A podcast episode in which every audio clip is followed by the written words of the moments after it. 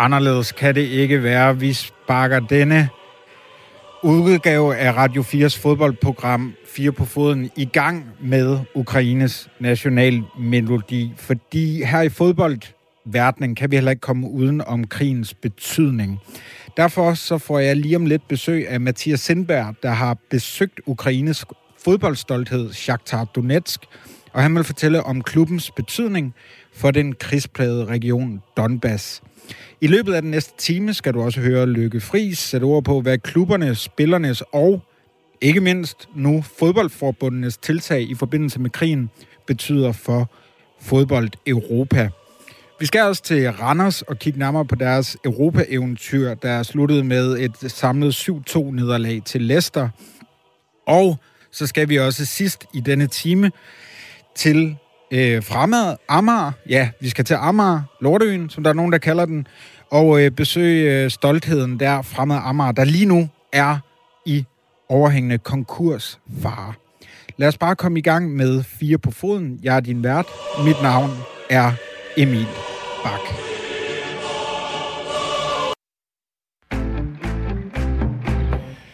Det kan virke diffust og meningsløst at tale om fodbold i Ukraine, når krigen brager løs i landet. Ikke desto mindre er det det, vi skal nu, for lige netop fodboldklubben Shakhtar Donetsk er et meget godt billede på, hvad der er sket i det østlige Ukraine siden 2014. For her gik russiske separatister ind i Donbass-regionen, hvor storklubben Shakhtar altså har til huse. Klubben er jævnligt deltager i de europæiske gruppespil, også selvom de har måttet spille deres hjemmekampe i blandt andet Kiev. Og nu kan jeg byde velkommen til dig, Mathias Sindberg, journalist på Information. Og i 2018, der rejste du til Ukraine, som sagt, og interviewede klubbens direktør, Sergej Palkin, der havde indrettet et hotel i Kiev som Shakhtars hovedkontor. Det lyder lidt specielt. Hvordan var det at være på det hotel? Det, det var det også. Altså, det var, hvad hedder det... Um det var sådan, I skal forestille jer sådan et stort, grandiøst hotel, fyldt af lysekroner og en eleva- uniformeret elevatorfører og så videre. Sådan et rigtig luksuriøst øh, hotel på sådan, med en dårlig smag på den måde, man mest, øh, man måske primært finder i Østeuropa. Hvad hedder det? Så de lejede en hel etage øh, på det der hotel, øh, lejede 11-12 værelser, hvor de havde sådan kontorer, hvor spillerne boede, øh, hvor hele sådan klubbens administration og spillerne øh, havde indrettet sig. Og der havde det der, da jeg var der i... Øh, i slutningen af 2017 var det. Altså der havde de boet der i 3, i 3-4 år, ikke? altså siden borgerkrigen i Ukraine begyndte i 2014. Simpelthen bare haft til huse på et hotel?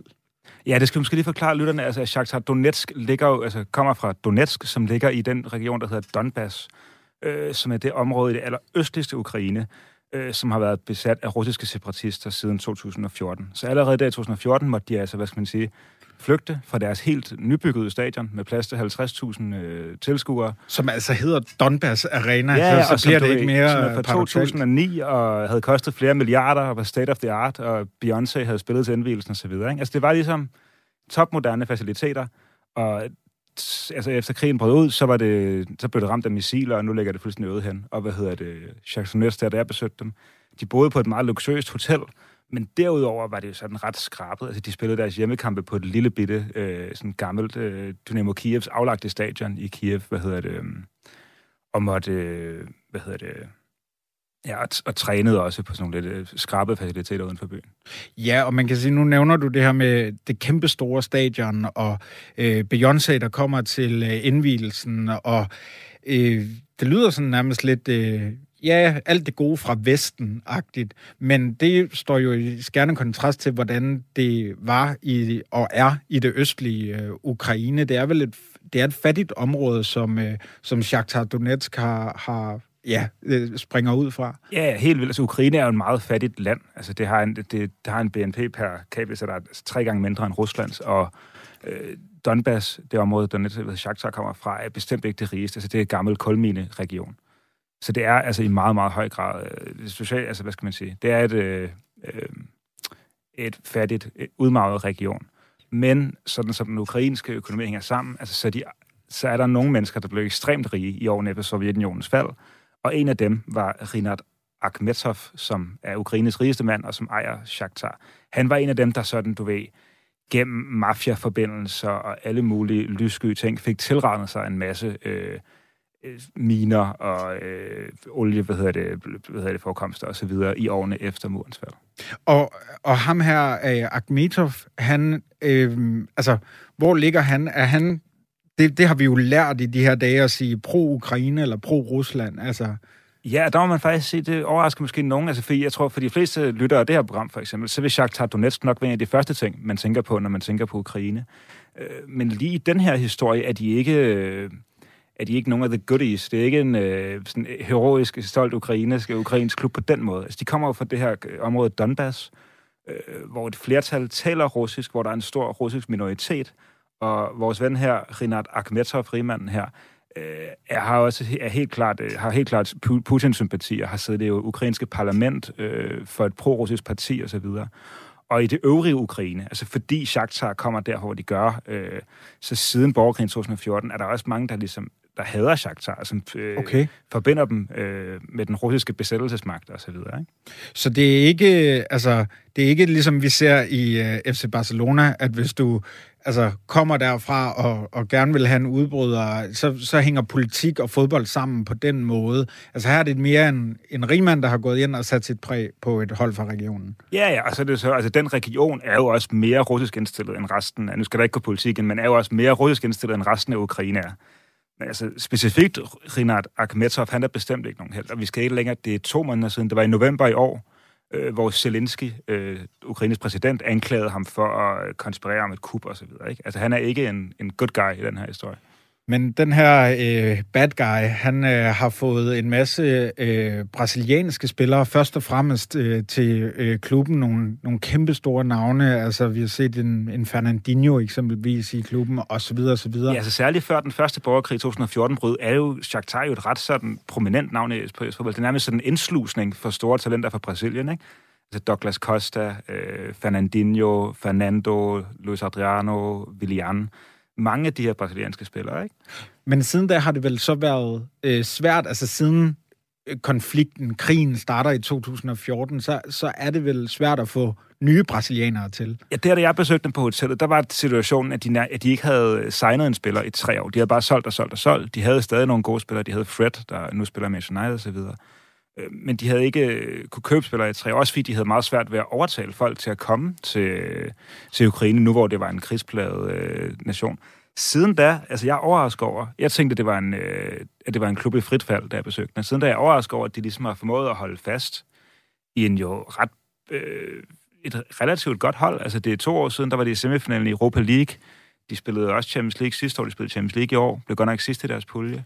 Øh, og så for eksempel i sommer, der købte de David Nettes for Ajax og sådan. Så det er jo stadig en, så også sportsligt har de jo holdt et vist niveau, trods alt. Til trods for, at de, øh, siden jeg var der, har de så været øh, spillet forskellige steder. De flyttede til en by, der hedder Lviv. Nu er de tilbage i Kiev og spiller stadig på et lille stadion og så videre. Ikke? Hvad er dit indtryk, at den her, øh, altså at de har kunne blive op, at det skyldes, er det Agnetovs penge, eller er det også, at klubben hviler på nogle værdier og har en opbakning, trods alt tilbage i, i Donbass-regionen, hvor, hvor der er meget mismod? Ej, det er 100% Agnetov. Jeg spurgte faktisk, har jeg interviewet den administrerende direktør, der var der der for tre år og spurgte ham direkte, og han sagde, altså, øh, vi tjener ikke nogen penge, vi har ikke nogen hjemmebane, vi har lige købt et stadion, der er blevet smadret, øh, vi flyver rundt hele tiden, vi har ikke nogen rigtig reelle indtægter. Den eneste grund til, at vi stadig eksisterer som klub, det er, fordi vi har en meget engageret ejer osv. Så, videre. så det er rent øh, Akhmetov. Du har redegjort lidt for, hvad øh, krigen øh, har betydet for, for Shakhtar Donetsk. Jeg så et billede af, øh, af de her brasilianske spillere, der er i klubben, som øh, forsøgte at række ud til øh, Brasiliens øh, regering for at få dem til at transportere dem hjem, fordi de havde simpelthen ikke øh, øh noget brændstof, og de kunne ikke komme med nogen flyvere. Øh, derudover så har vi jo set allerede fra 2014, at de flyttede deres hjemmekampe og ikke kan spille på deres store stadion. Der kan ikke komme øh, øh, spillere til. Men altså, er det et udtryk for, hvad der er sket i Donbass? Altså, kan man bruge Shakhtar som eksempel på det, der er foregået i regionen? Man kan måske godt se det som et eksempel på en eller anden form for ukrainsk opblomstring, der var undervejs i, øh, i hvad skal man sige, den første del af det her 100 indtil 2014. Ikke? Altså at øh, særligt, altså som nation som sådan, men måske særligt som fodboldnation, var det jo en ret stor opblomstring i, øh, i nullerne og i starten af 10'erne ind til, ind til borgerkrigen, som Shakhtar jo også var et ret godt billede på. Og så, hvad skal man sige, ja, så er det også et meget godt billede på, øh, på, hvad skal man sige, på landets kollaps. Nu overlevede de godt nok 2014. Og det vil sige, det var også hårdt for ukrainsk fodbold som sådan, den første borgerkrig. To af de andre store klubber, Dnipro og Metalist, måtte helt lukke er nu åbnet igen i sådan øh, en lidt værre forfatning. Altså, det var altså et kollaps i ukrainsk fodbold. Øh, Hvorfor kom det kollaps? Øh, altså, jeg, jeg er klar over, selvfølgelig, øh, konflikten 2014. Så alle øh, billederne fra, fra øh, revolutionen inde på øh, øh Majdanpladsen i Kiev og så videre. S- selvfølgelig, men, men var, var der også noget andet, der lå til grund for det her kollaps? Øh, ja, altså, det var selvfølgelig ren økonomisk afmatning i landet som sådan, men jo også fordi, at Ukraine har altid været et fattigt land, og i det omfang, de har haft øh, skal man sige, gode fodboldklubber, og har gode fodboldklubber, så skyldes det øh, oligarker, altså så skyldes det øh, ukrainske milliardærer, der i en eller anden forstand bruger det som en form for legetøj eller promoveringsværktøj. Ikke? Så lidt det samme, vi har set i Rusland? Ja, i meget høj grad det samme, som man har set i Rusland. Ja. Så hele den der den økonomiske struktur i Ukraine og Rusland minder meget om hinanden. At man har nogen øh, en klasse af milliardærer, der blev ekstremt rige øh, på øh, ekstremt lyssky måder i 90'erne, øh, og som så siden har drevet for eksempel fodboldklubberne. Udover at, øh, at, du besøgte øh, klubben øh, Shakhtar på et hotel, hvor de havde øh, øh, lejet nogle etager og, og, og, og lavet et hovedkontor der i Kiev, altså rigtig langt væk fra, fra Donbass-regionen. Hvad vil du så sige, det var en, for en klub, du kom til der? Hvad, hvad prægede klubben? Øhm, jeg vil sige, klubben var... Øh, Altså, klubben var jo præget af at være... Altså, det jeg mødte den også, fordi det var, altså, det, det var jo en lidt kunstig... Det var en tom skal på en eller anden måde. Ikke? Altså, de havde ikke nogen fans. Det var, altså, Kiev ligger 2.000 km fra Donetsk eller noget den stil. Ikke? Altså, det er ikke nogen fans, det er ikke nogen hjemmebane. Øhm, folk i Kiev, altså Shakhtar er en ret upopulær klub i, øh, i Kiev. Det er både den lokale klub, Dynamo Kievs rivaler, og de har det her sådan russerspøgelse hængende omkring sig. Øhm, og så er det jo også en klub, der også, da de var mest succesfulde og stadig, er, har været helt afhængig af sådan en brasiliansk kerne, altså nogen, der ikke sådan på en særlig direkte måde har en forbindelse til, til fansene og så videre. Så det var jo en lidt besønderlig konstruktion, der jo egentlig passer meget godt i det der luksushotel med alle lysekronerne. Altså det var og er øh, jo en grundlæggende meget usympatisk øh, ukrainsk milliardærs øh, legetøj i en anden forstand. Så springer vi øh, til nu her februar, øh, slutningen af februar 2022, og de her skældsættende scener, vi ser fra Ukraine. Jeg har set et billede af, nu nævnte du Dynamo Kiev før, deres spillere, deres ukrainske spillere, der var i militærtøj og klar til krig. Altså, øh, hvad kan den her øh, krig, konflikt. Det, det føles latterligt lige nu mm. at snakke om fodbold, men, men lad os nu gøre det alligevel, fordi det er et fodboldprogram. Altså, hvad, hvad kan det betyde for ukrainsk fodbold? Jeg siger, næsten, nu skal, næsten uanset, hvordan øh, konflikten ender, eller hvad der er en krig udspiller, så synes jeg, det er ekstremt svært at se ukrainsk klubfodbold sådan genrejse over det kommende år. Altså dels... øh, ved den seneste krig, eller da Borgen startede 2014, så mange af de oligarker har haft utrolig mange penge, også fordi noget af tingene blev taget af russiske oligarker og så videre. Stadions var smadret, alt det der. Det, øh, og de havde som sagt, de brokkede sig over, at de havde svært ved at tiltrække udlandske spillere. Altså, alle de ting kommer jo også til at ske den her gang i faktor 10. Altså, øh, Ja, altså dels så tror jeg, at øh, nogle af de oligarker måske for andre ting er bekymret sig om, der mangler infrastruktur, og hvilken sådan brasiliansk talentspiller, selvom lønnen måske er lidt bedre, vil tage til Ukraine og spille lige nu. Ej, det er nok øh, tvivlsomt, hvem der vil gøre det. Øh, Mathias, i næste time, øh, der er du ikke med, der er du øh, gået, det gør du lige om lidt, men der sætter vi fokus på fodboldtrøjer i en hel time. Og Ukraine har jo lidt en, en sjov anekdote her, fordi op til øh, sommerens øh, EM-slutrunde, der øh, var deres øh, øh, trøje en, en øh, trøje, øh, den klassiske gule og blå, hvor der så var øh, Krim, altså hele Ukraine var ligesom øh, øh, indprintet i trøjen, og så var Krim der også.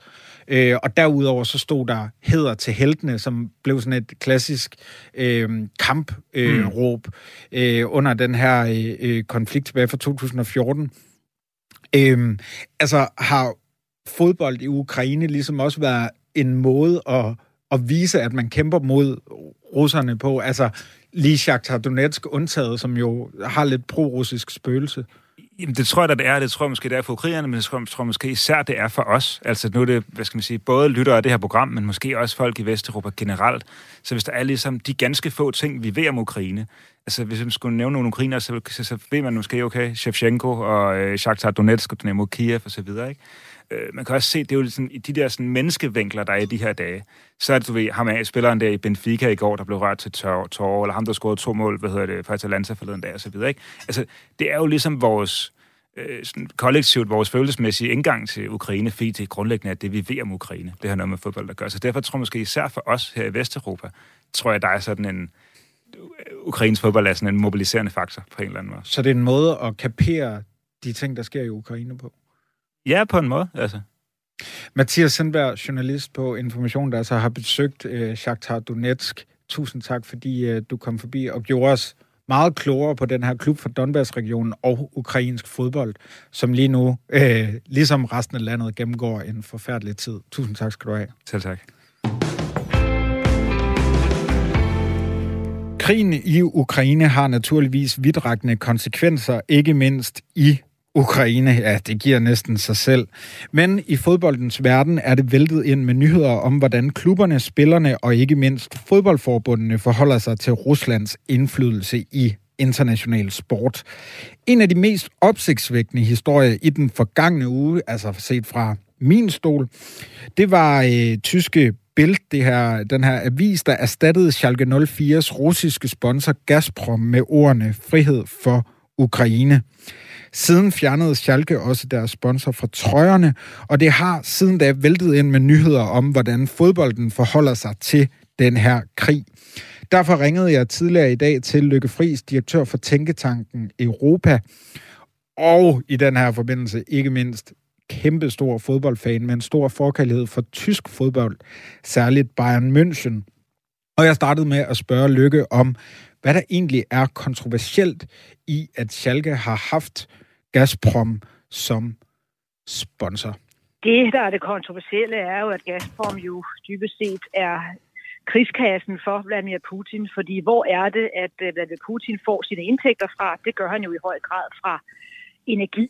Øh, så det er faktisk sådan, at øh, han, han får lige akkurat lidt mere ind i energi øh, på energikontoen, han bruger på, på militæret. Så det er altså virkelig ualmindeligt centralt, at det er simpelthen hans krigskasse, øh, der her er i spil. Og det var så også derfor, at det for Schalke 04 så viste sig at være en, en bastion, de ikke kunne holde. Altså den der klassiske med at sige, at jo, politik øh, og, og sport har ikke noget med hinanden at gøre. For her har vi jo netop tale om en situation, han har tale om en situation, hvor, hvor, altså, hvor, hvor Putin nu så bruger øh, det, at han har et, et tysk fodboldforbund og et tysk fodboldhold, øh, nemlig Schalke 04, der render rundt med, med som en reklamesøjle. Det er jo noget, han, han har en økonomisk interesse i også, hvis han kan øge sin eksport af, af energiindtægterne.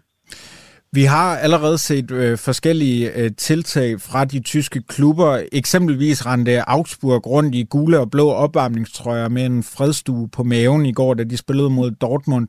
Og der var et minut stillhed før kampene i Bundesligaen. Hvordan forholder man sig til krigen i Ukraine i fodboldtyskland? Jamen, der begynder man jo nu i høj grad at sige fra, og det er jo også vigtigt her lige at få skudt ind, at Talke 04 jo øh, nu har fulgt op øh, på, hvad der jo egentlig kun var symbolpolitik øh, her i weekenden, hvor de jo så spillede uden Gazprom på trøjen, bare så Schalke 04. Det, de har meldt ud i dag, er jo, at de 10 millioner euro, de jo så modtager fra Gazprom, at dem, der, der tager deres altså den kontrakt og smider den ned i skraldespanden. Så nu har de altså også øh, valgt at sige, at, at det skal også have nogle økonomiske konsekvenser. Det er ikke kun længere symbolpolitik. Så det er jo meget afgørende, kan man så sige. Så har der jo også været øh, Robert Lewandowski, øh, der jo så er selvfølgelig bare en Münchens målkonge, men jo i den her sammenhæng mere afgørende. Der er han jo så anfører for det, for det polske landshold, og han, han løb så på banen, øh, da han var anfører øh, for Bayern München øh, mod Frankfurt her i weekenden, med et anførerbind i de ukrainske farver. Og lige for inden havde han jo så også meddelt, at øh, han simpelthen støtter sit fodboldforbund i, at naturligvis kan Polen ikke spille mod, øh, mod Rusland i en playoff-kamp øh, til, til VM, øh, når, når vi har en krigslinje og en krig, krig, i, en krig øh, i Europa. Så på den måde, så kommer de her reaktioner.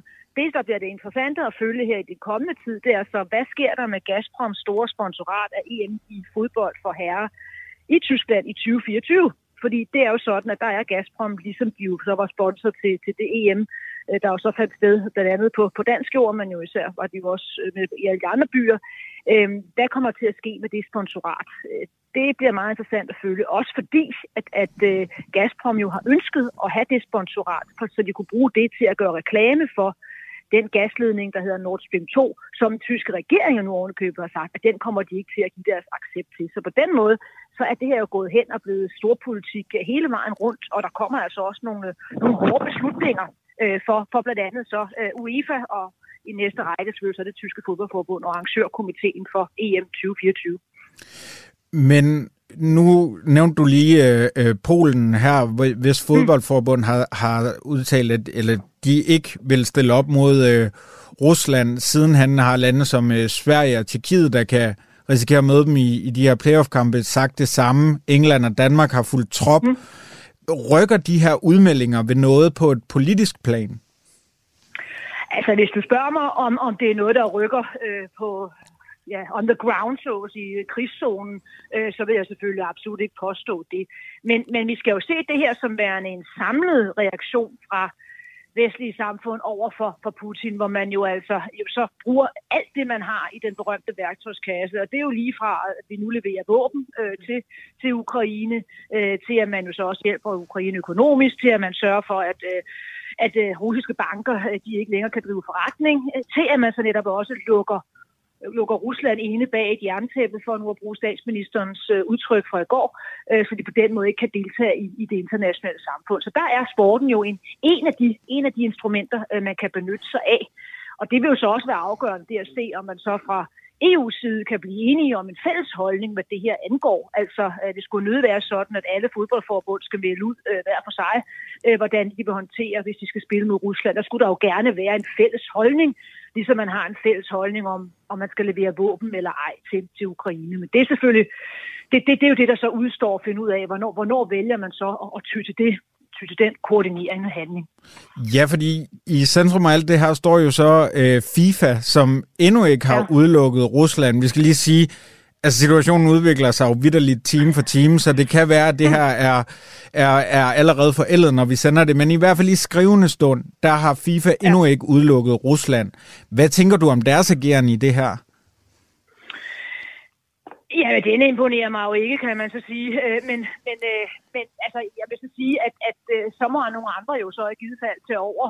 Og der kan man sige, der har EU jo mulighed for, selvom der ikke sådan decideret står i traktaten, øh, at man kan vedtage sportsaktioner, så kan man jo godt øh, blive enige om, holde en møde og så sige alle EU-landene, at nu synes man, at man skal ikke øh, lade lade Rusland stille op øh, i internationale sportsbegivenheder, så skal der jo trods alt meget til så, at et, et fodboldforbund eller, eller det europæiske fodboldforbund, så vil sige, det ignorerer man fuldstændig. Altså, der er jo også præcedens for, at man kan gøre sådan noget. Jeg minder om, da der var krig i Jugoslavien, øh, der lavede man jo en sportsboykot øh, over for Jugoslavien. Det var jo for at skyde den fodnote ind, jo også derfor, at Danmark kunne kvalific- var, var kvalificeret så, eller kom med til EM i 1992. Der var så ganske vist bare situationen en anden, fordi der kunne man så have en fælles FN-resolution. Det kan man jo ikke i det her tilfælde, fordi Rusland jo er den ene part i den her krig. Har fodbolden noget i klemme i forhold til Rusland her? Altså jeg tænker, vi havde et VM i landet i 2018. Mm. Mm. Abramovic har i snart 20 år ejet Chelsea, og Champions League-finalen skulle ja. have været afholdt i St. Petersborg, men den mm. er nu flyttet til Paris, ganske vist. Men har vi flyttet for meget med Rusland, når det kommer til fodbold? Ja, der kan du bare igen bruge øh, Schalke 04 som værende et, et, et klart eksempel. Altså det var jo ikke noget tilfælde, at Schalke 04 fik en sponsor, der hed Gazprom. Det var jo fordi, at Gerhard Schröder, den tidligere tyske kansler øh, har et tæt forhold til Putin, og de to, øh, de skabte så kontakten øh, til, til Schalke 04. Så det er jo et klart eksempel på, hvordan man har haft nogle politikere, der, der så at sige, nu siger det meget direkte, at lade sig prostituere, for på den måde så også for egen vindings skyld så at kunne, kunne, opnå, øh, kunne opnå sådan nogle aftaler. Så ja, øh, bestemt. Øh, og, og det kan man sige, det var jo også allerede en meget vigtig diskussion under EM øh, i fodbold for herre øh, sidste år, hvor man jo kunne se, at mange af de sponsorer, der var, øh, at de var jo altså ikke nogen, som, som vi generelt vil sige, vi deler, deler værdier med. Øh, det var jo blandt andet nogle kinesiske virksomheder, det var også Gazprom. Og så pludselig havde vi jo også den der diskussion om, jamen, kunne man så overhovedet få lov til at bruge regnbuefarverne, fordi det var så nogle af de her landes øh, sponsorer, som så, som så opponerede kraftigt imod.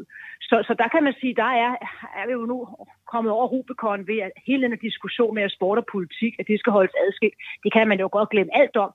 Ikke alene fordi vi jo i årvis har set, at der har været nogle stats- og regeringschefer, nogle politiske ledere, der i den grad har forsøgt at få det viklet sammen og benytte sig af sportwashing for på den måde så også at få deres regimer til at stå i bedre lys og også splitte os ad øh, ved simpelthen så at, at have sponsorater som for eksempel Gelsenkirchen øh, af, af Gazprom.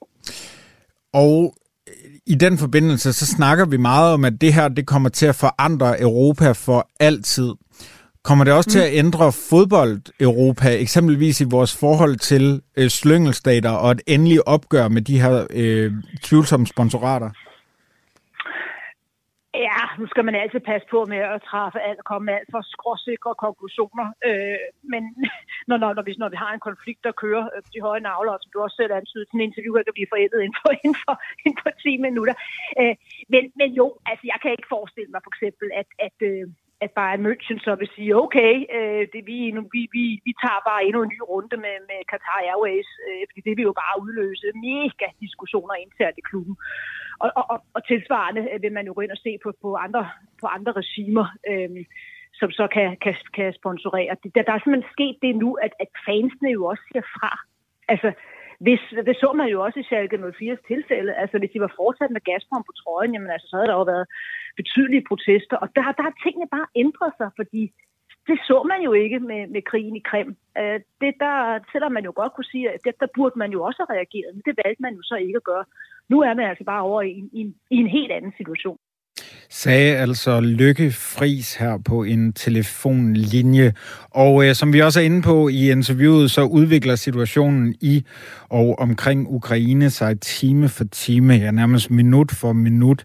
Seneste nye er, at øh, FIFA ifølge BBC og Reuters øh, nu er klar til at udelukke Rusland fra øh, international fodbold, blandt andet den her playoff-kamp, de skal spille mod øh, Polen, som vi også øh, nævner her, og det betyder jo så de facto, at Rusland ikke kommer med til VM i Katar senere på året.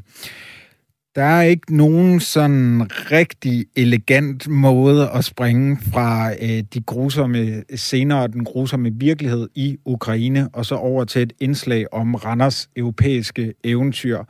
Så jeg nøjes med den her lille lydsnas.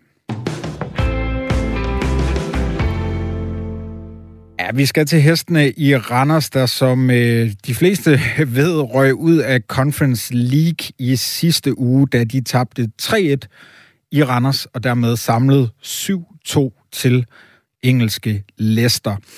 Kampene mod Leicester blev enden på en rejse, der startede for klubben helt tilbage i, og det skal man lige tænke over, DBU-pokalens runde 2 i oktober 2020, da de startede med at slå FC Sydvest. De gik nemlig hele vejen i pokalturneringen og sikrede sig, at den var i kvalifikation til det første europæiske gruppespil i Randers' historie. Dagen derpå, altså i fredags bliver det jo så, der talte vi med sportslig og kommersiel direktør i Randers FC, Søren Pedersen, for at høre, hvad det har betydet for klubben at komme med i det. Ja, det er jo så ikke det fineste selskab. Det er jo Champions League, og det næst fineste er Europa League. Men altså det tredje fineste selskab, Conference League, og til med starte med at gå videre fra puljen. Og det første, som vi spurgte ham om, det var, hvilken følelse han sad tilbage med fredag formiddag. Jeg sidder med, med en god følelse. Efter vi havde været i Leicester, der sad jeg med sådan lidt en, en ærgerlig følelse, hvor jeg følte ikke, vi havde spillet vores chance. Jeg følte, vi, vi spillede vores chance i går. Jeg synes, vi øh, spillede en god kamp. Vi havde massevis af chancer. Øh, fyldt Keføs Park øh, med næsten 9.000 øh, mennesker, så jeg sidder med, jeg er faktisk lidt stolt altså, og lidt glad for den præstation, vi, vi lavede i går. Spillerne præsenterede sig selv rigtig, rigtig flot. Jeg synes, der var rigtig mange, som havde, havde gode præstationer individuelt rigtig gode præstationer og en, en god holdpræstation, hvor at, øh, man kan se lidt det der, hvor vores kvalitet er, så det, det synes jeg var rigtig fedt at se. Øh, så, så, så det var jeg rigtig glad for. Jeg synes også, det var en noget bedre præstation, end øh, den vi leverede i Leicester, så, så det var jeg rigtig glad for. På, øh, på klubbens vegne, altså øh, det med at have fyldt stadion og, og logistikken i det, øh, arrangementerne rundt omkring, øh, fanmarsen nede fra byen, øh, arrangementet over i, i håndboldarenaen har ved siden af, øh, lounge-arrangementerne og det hele. Altså det, det spillede, og det var, det var bare en super fed dag.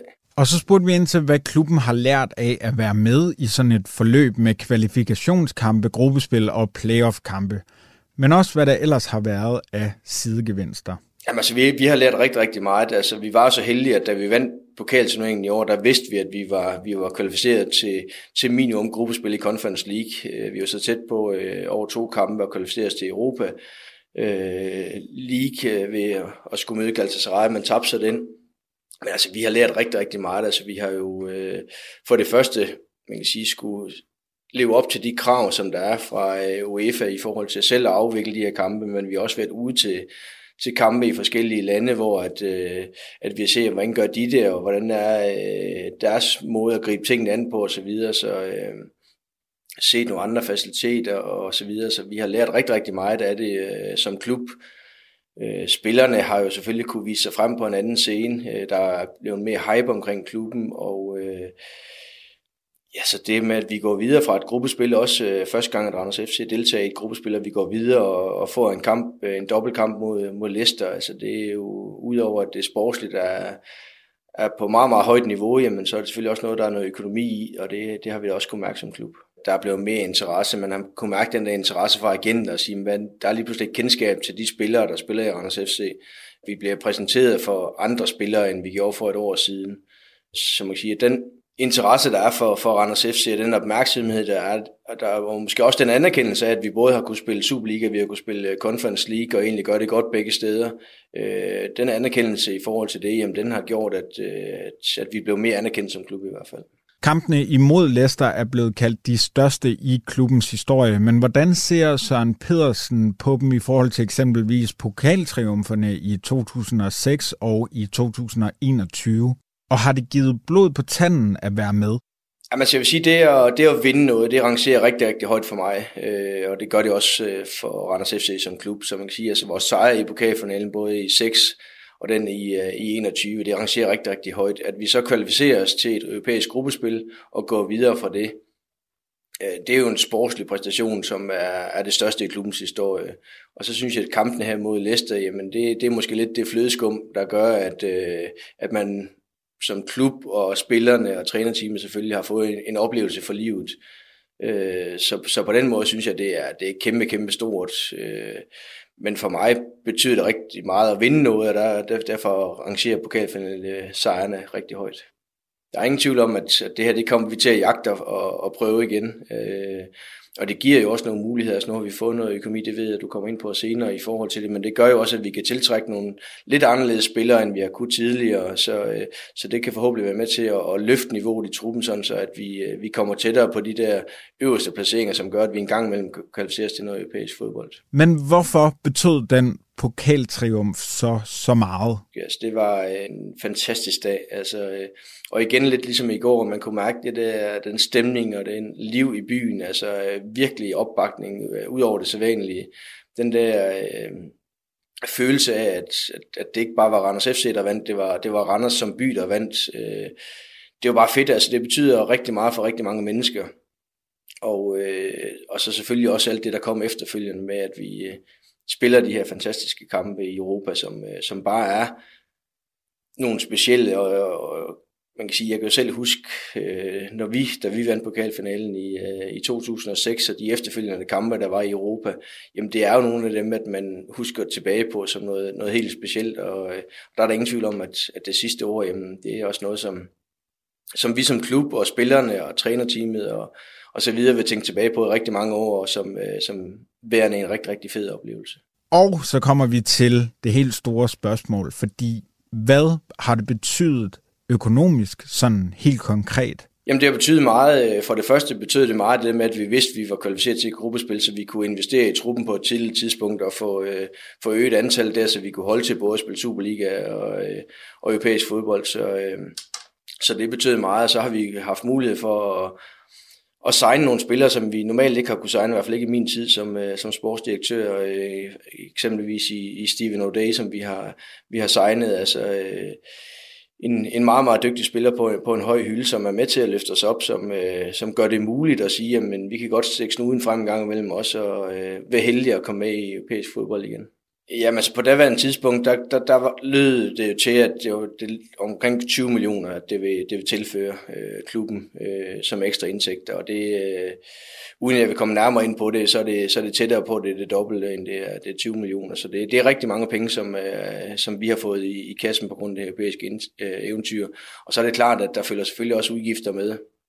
Der har været en masse flyudgifter, der har været en masse udgifter i forbindelse med afvikling af kampen osv., men øh, bundlinjen den, øh, den bliver rigtig fin i år. Men hvordan skal pengene så bruges, så de ikke ender med at være brændt af på en spiller, der bliver skadet i den første kamp? Jamen, vi er allerede i gang med at, at bruge dem og investere dem, og, og det er ikke sådan, at vi bare skal bruge dem for at bruge dem. Altså, øh, som nævnt tidligere også, Steven O'Day er en af de investeringer, vi har lavet, hvor vi har fået en, en dygtig spiller tilknyttet, som vi normalt ikke kan, kan tilknytte, så, så det er kvalitet til, øh, til det sportslige. Så har vi, øh, har vi brugt nogle midler på at forbedre vores faciliteter omkring klubben. Vi har fået vandingsanlæg i uh, træningsbanen. Vi får anlagt en, uh, en ny kunstbane. Vi har fået uh, bedre faciliteter i, uh, i loungen, hvor der er, er kommet en opgradering der, både med, med nye stole og uh, vægepaneler og alt muligt, der er blevet lavet derop til, til, som det er blevet bedre. Der er blevet bedre faciliteter nede omkring uh, fysioterapien, hvor vi har fået en kryvemaskine, og vi har, vi lavet forbedringer i uh, fitnessrummet også. Så, uh, så vi forsøger hele tiden at, at opgradere øh, på, på tingene, og det, øh, det er selvfølgelig ret, når man kan det. Og hvad så med fanscenen i Randers og opbakningen? Hvad har deltagelsen betydet for den? Den hype, der er omkring klubben, det er der selvfølgelig nogen, som gerne vil være en del af, og øh, jeg synes, vores, vores fan har, har vokset med, med det også, og har gjort det rigtig godt i, i løbet af det sidste år. Og, øh, jeg kan sige, fanmarsen i Leicester, fanmarsen i går ned fra, fra Midtbyen af, øh, stemningen på stadion, øh, det synes jeg bare er fedt, altså, øh, og lad os da endelig få, få mere af det. Og det er jo noget af det, som vi har arbejdet med øh, igennem flere år, Øh, og har fået bygget mere og mere på, og rigtig gerne vil bygge endnu mere på, altså, fordi at Keføs Park er, som, hvor der er plads til, til 10.000 mennesker, 9.000, og det europæiske, fordi det skal være siddende. Men det er bare et, et fedt stadion, hvis det er sådan, vi kan have et snit, der ligger på, på tæt på de der 6-7.000. Lige nu her ligger vi øh, omkring 5, så kan vi hæve det endnu mere, end vi har hævet det nu her. Jamen, så er det bare en god oplevelse hver eneste gang, du kommer herind, og, og det håber jeg virkelig, vi kan, vi kan flytte det til.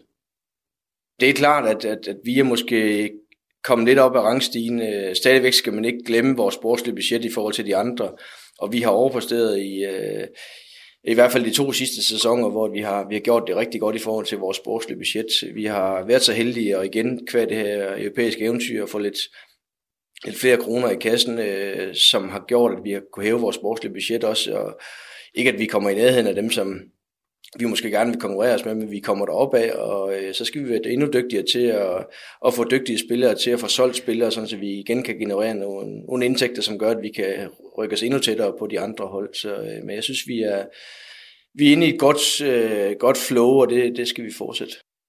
Sagde altså Søren Petersen, sportslig og kommersiel direktør i Randers FC. Og lad os da håbe for den voksne Randers FC-fanskare, at øh, hestene snart igen er i Europa, så de kan få vasket den her 7-2-blamage mod Leicester af sig.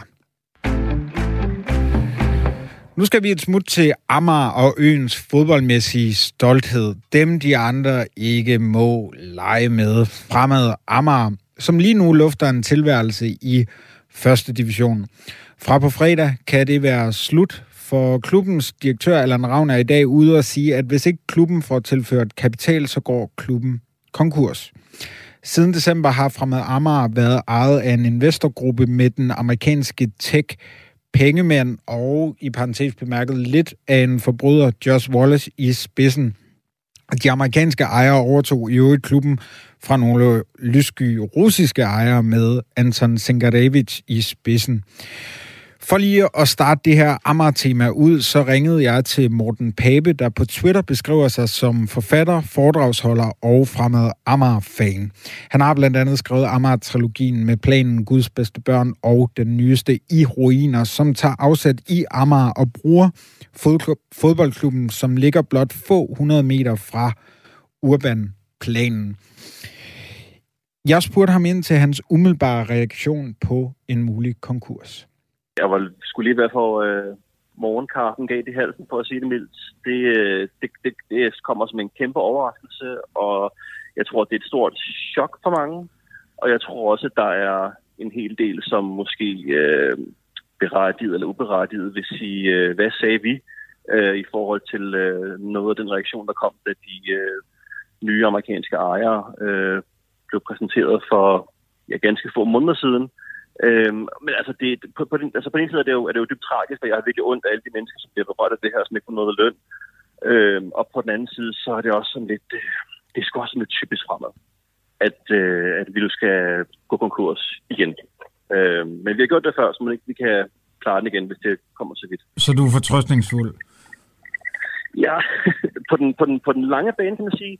Altså, jeg tror og håber lidt personligt, øhm, at, at vi måske, øh, hvis det ender så galt, som det ser ud til at gøre, at vi måske kan lægge nogle af de der lidt vanvittige Manchester City-agtige ambitioner på hylden, og ikke hele tiden være ekstremt desperat efter en eller anden sugar daddy, som alle danske fodboldklubber leder efter. En, der vil have en helt til tops i, øh, i Superligaen i løbet af et, et, et urealistisk øh, tidsspænd. Jeg, jeg, jeg håber lidt, at det her måske kan blive øhm, en, en hård og nådesløs måde, hvorpå fra Marmar kan returnere til nogle af de gamle værdier, øh, som ikke handler så meget om, om klubben som en investeringscase, men klubben som et kulturelt øh, fundament på, øh, på Amager, øh, og ikke noget, der nødvendigvis skal op og, og lege med alle de tunge drenge.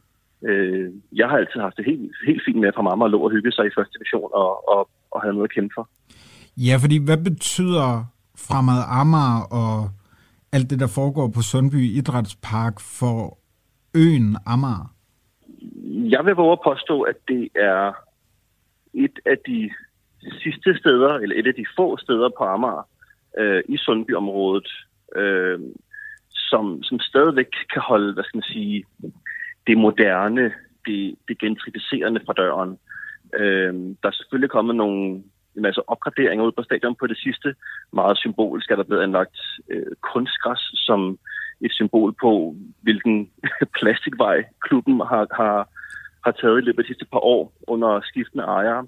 Men, men for mig er det en, en, en kulturel bastion til et sted, hvor at øh, man kan opleve en, en, en tidslomme, man kan opleve den københavnske, hvis ikke hele den amerikanske arbejderklasse, det er et, øh, et sted fuld af, af, af minder og nostalgi og traditioner for mig og for rigtig mange af dem, der kommer der.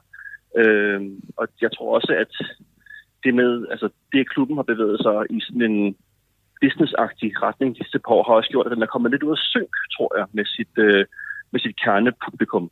Øh, det er en gammel arbejderklub, og, øh, og der, øh, der rimer nogle af de der gamle dyder jo ikke nødvendigvis på, øh, på store, øh, øh, lyssky øh, øh, mennesker, der investerer i en klub for at spekulere i et eller andet tosset. Øh, så det, det, det er en klub, der tror jeg også har været lidt i identitetskrise de sidste par år. Øh, men, men, men, men lever i, i, i høj kraft øh, i høj grad af sine, sin øh, sine fans, som kommer hver anden søndag i Sundby. Hvad er det, man finder nede i den her tidslomme, du beskriver? Jamen, øh, jeg finder, altså personligt, så, så, så ser jeg jo en masse mennesker, jeg har set, siden jeg var ganske lille og selv begyndt at gå til fodbold og komme til Sundby Park og se, øh, se førsteholdet spille. Jeg ser en masse mennesker, som, som, som stadig kommer der, som ikke rigtig...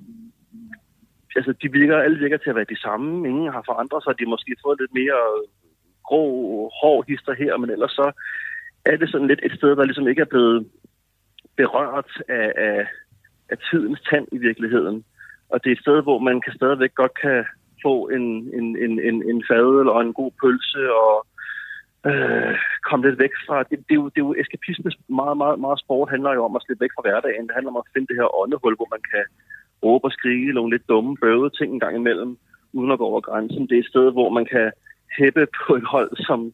Altså, man ved aldrig, hvad man får, når man går ind og ser fra Marmar. Det kan enten være øh, øh, momentvis champagnebold, og det kan være knoldesbakkeri af eller, eller værste skuffe. Det kan være store lokale derby-sejre over benet 8, når vi er så heldige at møde dem, når vi møder vores venner fra frem. Øh, og det kan være øh, svine nederlag, som gør ondt helt ind i, øh, i næste øh, øh kampuge, så at sige. Så der er, der er meget temperament på spil, og, øh, og så er det jo bare en, en, en, en katedral på Amager som Park. Jeg plejer at sige, at vi, vi går ikke kigge om søndagen, vi tager på stadion. Så jeg tror også, at det, er, det har en stor betydning for, for fællesskabet derude. Hvordan er det så at se din klub, øh, dit hjertebarn, den klub, du voksede op øh, kun et par hundrede meter fra, hvordan er det at se den blive behandlet sådan her? Det gør ondt, også fordi at jeg øh, for mindre end et år siden faktisk øh, var ude og snakke med øh, Allan Ravn og nogle af de øh, folk derude i klubben, som, som er en del af ledelsen. Jeg var derude sammen med Morten Brun, øh, som var ved at researche til sin, sin, sin bog om, øh, om danske klubber, en, en glimrende bog, der hedder Kampdag, og vi var derude og snakke og se faciliteterne og mærke sådan den, den spirende optimisme, øh, der var, og de øh, ret vilde ambitioner, som, som ledelsen havde. Selvfølgelig også på vegne af de daværende øh, lidt lyssky øh, ejere. Og jeg snakker også med nogle folk, da de nye amerikanske ejere kom og overtog der i slutningen af 2021. Og der, var, altså, der fik jeg at vide, at det her det var det bedste, der var sket på klubben øh, nærmest nogensinde. Og nu står vi i en situation, hvor vi bliver bombet 10-11 år tilbage i tiden, og måske risikerer at skulle spille København og serien og starte fuldstændig forfra igen. Øhm, og det er jo, altså, det er jo katastrofalt, det er tragikomisk, det er på mange måder jo altså helt elendigt håndteret af dem med ansvaret. Øhm, men det er også et... Du ved, vi har et par konkurser i bæltet allerede. Det er også en, en klub, som vil klare det her og det er en klub, som har øh, så trofaste fans, at de nok skal være der hele vejen, indtil vi, indtil vi forhåbentlig øh, befinder os et, et nogenlunde stabilt sted igen. Men det kan tage mange år. Det har taget øh, over 10 år at komme der til, hvor nu, siden vores sidste konkurs. Så, øh, så det er øh, det er grove løjer, men, øh, men ja, lad os se, om det går så vidt.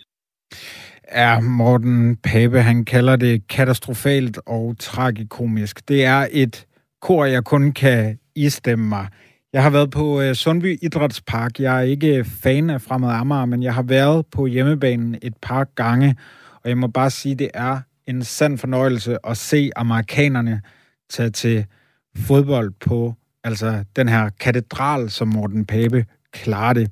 Det ville være ret tragisk, hvis det skulle ende med en konkurs for Fremad Amager.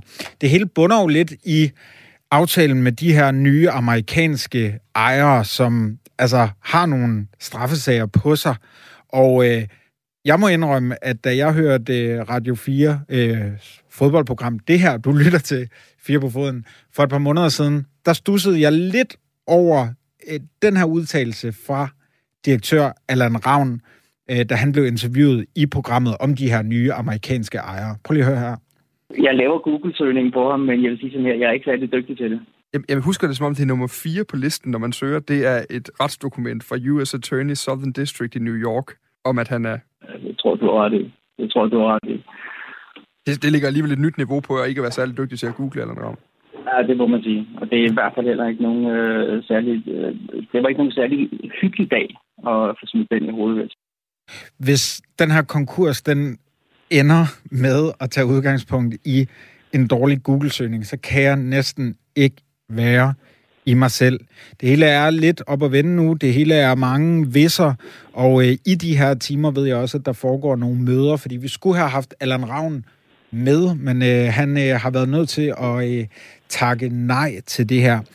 I stedet så kan jeg nu byde velkommen til sportsjournalist på Mediano, Gisle Thorsen. Du har øh, fulgt situationen omkring Fremad Amager, og den her krise kommer i forlængelse af debatten i dansk fodbold, som har raseret i et par måneder, om de her udenlandske ejere, der møver sig ind i ejerkredsen i, ja, fremad Amager, i Esbjerg, i Sønderjyske og så videre. Mm. Gisle, hvad betyder ja. den her sag for, øh, for dansk fodbold? Jamen, jeg, jeg, jeg tror, det betyder det, at det stykke arbejde, der er i gang med, øh, og jeg vil ikke sige regulere, men i hvert fald se på øh, ejerstrukturer, det vil blive øh, intensiveret. Øh, det, det, det kan der ikke være tvivl om. Altså, der foregår både et arbejde i DBU og i divisionsforeningen, fordi altså, det, er jo, det er jo skadeligt for dansk fodbold, når der opstår nogle sager som de her. Jeg, jeg kigger ikke så meget på, om det er udenlandske ejere eller danske ejere, for jeg synes, der er jo også udenlandske ejere, der har, der har drevet danske klubber med succes. Øhm, jeg, jeg, jeg ser lidt mere på, hvilke motiver er det, de her mennesker, de kommer ind med. Øhm, og i det interview, som du, du spillede en lille bid af før, altså med Allan Ravn i den udsendelse, jamen der, der, der, der interviewer din, din kollega Dan Grønbæk jo også øh, den, den, den nye ejer, der blandt andet nævner det her, øh, at der er også et, en, en ting omkring, at det er et skatteaktiv at have en, en fodboldklub, og der, der stussede jeg da, når man siger, okay, øh, det, det, det er så også en, øh, en grund, og jeg tror også, der er mange, der har mange teorier omkring øh, de tidligere ejere, øh, hvad må de brugte fra Amager til. Så, så det er jo det her med, at, at dansk fodbold skal jo værne om de her klubber, og det er jo, min, min holdning er jo, en, en, en klub er jo en institution, og en ejer er jo en, en kustode, kan man sige, der, der har den her institution i en periode og skal sørge for at overlevere den i, i en forhåbentlig en bedre forfatning, end, øh, end han fik den i. Øhm, og det er jo desværre ikke det, der ser ud til at, at blive tilfældet ude på Amager.